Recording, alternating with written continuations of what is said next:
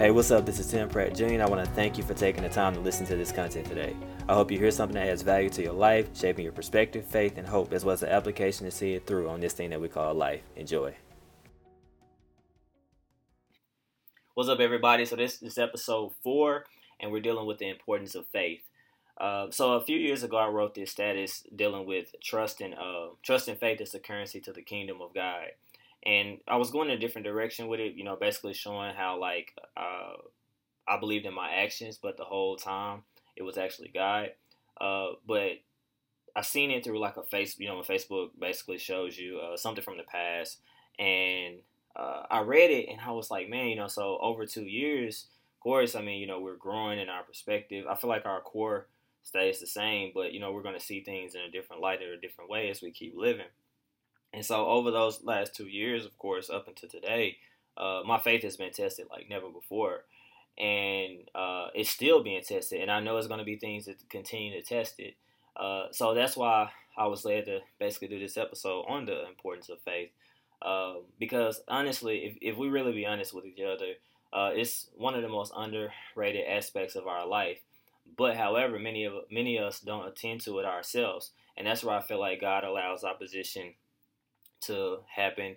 And just like you know anything, like if you work out or anything in life, uh, those guys they're basically resistance. You know they're putting pressure on muscles or their body, and that's how they develop and get more stronger. Uh, I mean, you know, I'm semi in the gym, uh, but I more so work out cardio. But that's another subject for another day. Uh, but you get the point. Um, but as I'm pulling up James one six through eight, it actually proves that uh, nothing works without faith. And I, so I'm to take some time to read that here, King James Version. But when you ask, you must believe and not doubt, because the one who doubts is like a wave of the sea, blown and tossed by the wind. That person should not expect to receive anything from the Lord. Such a person is double minded and unstable in all that they do. And so, in other words, what that verse is, those verses are basically saying is that it's an insult to God when we go to Him and ask, but we don't have the required faith. And so basically, what the Lord is saying is that I'm not. You're basically saying to me that I'm not who I say I am, or I can't do what I say I do. And then if you look at the three Hebrew Hebrew boys and study that story, is that they had a what if God doesn't do a type of faith. In other words, it's like even if He didn't do it, we know that God is able and stuff. And so that's like I said, it's easier said than done. But again, that's why I feel like God allows us to go through opposition in order for it to develop, especially if you read Romans chapter 5 and look at the perspective that Paul has on it, uh, or even if you read First Peter and stuff. And so, uh, kind of moving along, um, one of the most quoted verses out there is, is, Hebrews 11 and 1. And basically, it tells us that faith is the substance of things hoped for, it's the, and it's the evidence of things not seen. Um, it's not this abstract belief or us just basically, you know, making saying that God, you know, basically just making provisional statements. Uh, faith is concrete, and if you look at, uh, I believe it's Second Kings chapter three, uh, basically dealing with the ditches, you know, digging ditches, and basically Elijah had instructed the people to dig ditches because God was going to send the rain and stuff. And so, in other words, like faith without works are dead. But I think I seen a post recently that said, well, that lets me know that faith with works are alive and stuff. And so, you have to basically look at it in the standpoint of this, using looking at this through the lens of Second Kings uh, chapter three, is that Elijah when he when he instructed them to do that, a lot of times we're not digging a ditch and God is sending the rain. So we have nothing to hold, nothing to hold what God has done. So we can't really see evidence of it. But if we dig the ditches, and whatever that is. You know, it might be your business, it might be going to school, it might be whatever God is telling you to have the the, the required level of faith for. Uh, when He sends the rain, it's evidence because, like I said in consi- the, the latest episode, consistency. Rain is the Lord's specialty. All we can do is work the ground and stuff. And so, uh, I think that we really have to take some time, you know, and, and, and spend some time with that. Basically, can you move knowing that I'm gonna move. Can you trust me and have the faith that I'm that I'm God, that I'm gonna do what I said I was gonna do, and stuff. And so then as I kind of you know keep going and we make another transition, Uh, and I'll get into that in another episode because I actually plan on speaking about this uh, one one Sunday, uh, dealing with a topic. It was necessary, but it's kind of two uh, passages in the Bible that I want to use to kind of show you uh, how God works. So uh, we're all familiar with, I think, for the most part, Peter walking on water and what led to that, and Jesus basically calming the storm. And you know, one of the key terms is, "Oh, you have little faith." But another story out there. Uh, so basically, that proves that Jesus can. He can calm, stop, you know, cease, whatever words you want to use, the storm. Uh, but when you look at Paul in Acts, I believe it's Acts uh, chapter 27, uh, when he deals with Malta, uh, basically it's, an angel had visited Paul and basically said, you know, I'm going to protect you. You're going to go to Rome, this, this, and that. But they have this shipwreck and this storm that they didn't have to go through. But like I say, Paul, an angel had visited Paul, and he basically chose to trust and take God for His word.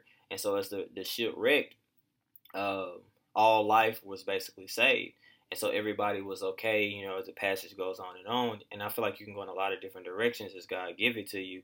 But what the Lord taught me, one of the main things that He taught me in that story is that I'm also a sustainer. And so Paul had that level of faith to basically lay hold into God's word and trust Him at it.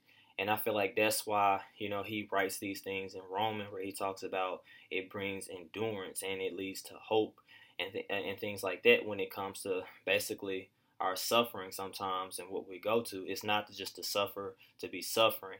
You know, uh, I hear people say never question God and it says, oh, wisdom, but I honestly feel like uh, it's times in my life I know for sure that I've questioned him and I might not like the answer that he gives me.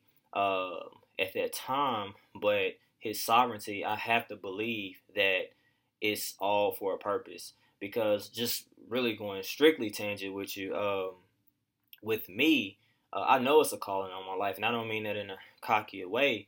I know it's because of God, and I'm going to walk in it because of Him. And it's times, you know, like I'll talk to my wife, friends, you know, family, and things like that, and it's like I'll let the enemy get in my ear and get inside my head and I take a step back.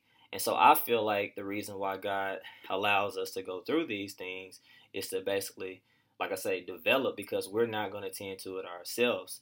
And so it's like making the point that I'm getting to is like the calling that I have on my life and that you may have on your life, it's going to require a level of faith that we just don't magically have, for lack of better terms, and stuff. And so we have to because when people are going through things and stuff like that, I don't want to speak to them just from some theoretical. Like I want to speak to them from a place of knowing that like, look, I understand I might can't relate to exactly what you're going through, but in some shape, form, and fashion, I have been tested and tried as well and stuff. And like I say, I'm going to get into that in the message that, you know, by the grace of God, called It Was Necessary, uh, one of these Sundays. So bringing all of this to a close, uh, I want to basically take some time to use Peter, uh, for example. Uh, and when we look at Peter, you know, one of the things, uh, the, the, the passage I want to use is basically when it when it came to Jesus, we noticed that he used he made a lot of statements in the, in the parameters of safety, uh, or a declaration or whatever you want to call it.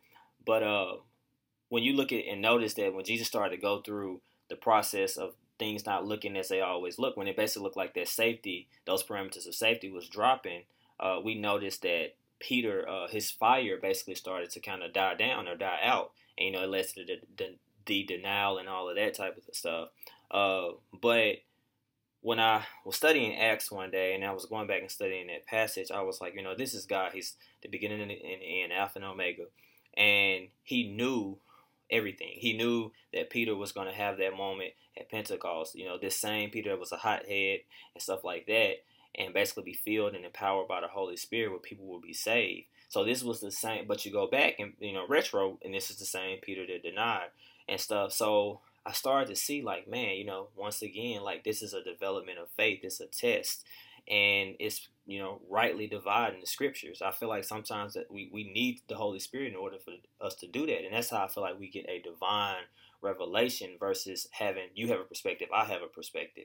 Uh, now I'm not saying you know the word can't speak to you and you go in different directions, but I do feel like it all should tie into one divine perspective. and stuff like that. So, um, but kind of bringing it all home is basically what I'm saying is that what it really taught me, like the moral of this this this last you know two minutes I've been talking is that basically our faith it has to go through the manifestation, and the only way that that's possible if it's met with opposition. You know, kind of like we were talking about with working out. In other words, you can't have faith without opposition.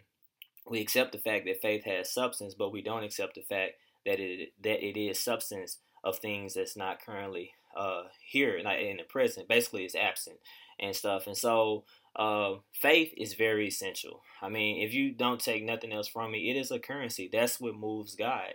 And yes, I wholeheartedly believe that salvation is basically given to us freely. We were bought with a price. We can't we can't do anything to earn it. I mean, He found us and He demonstrated His love. I mean, it's it's no other way around it.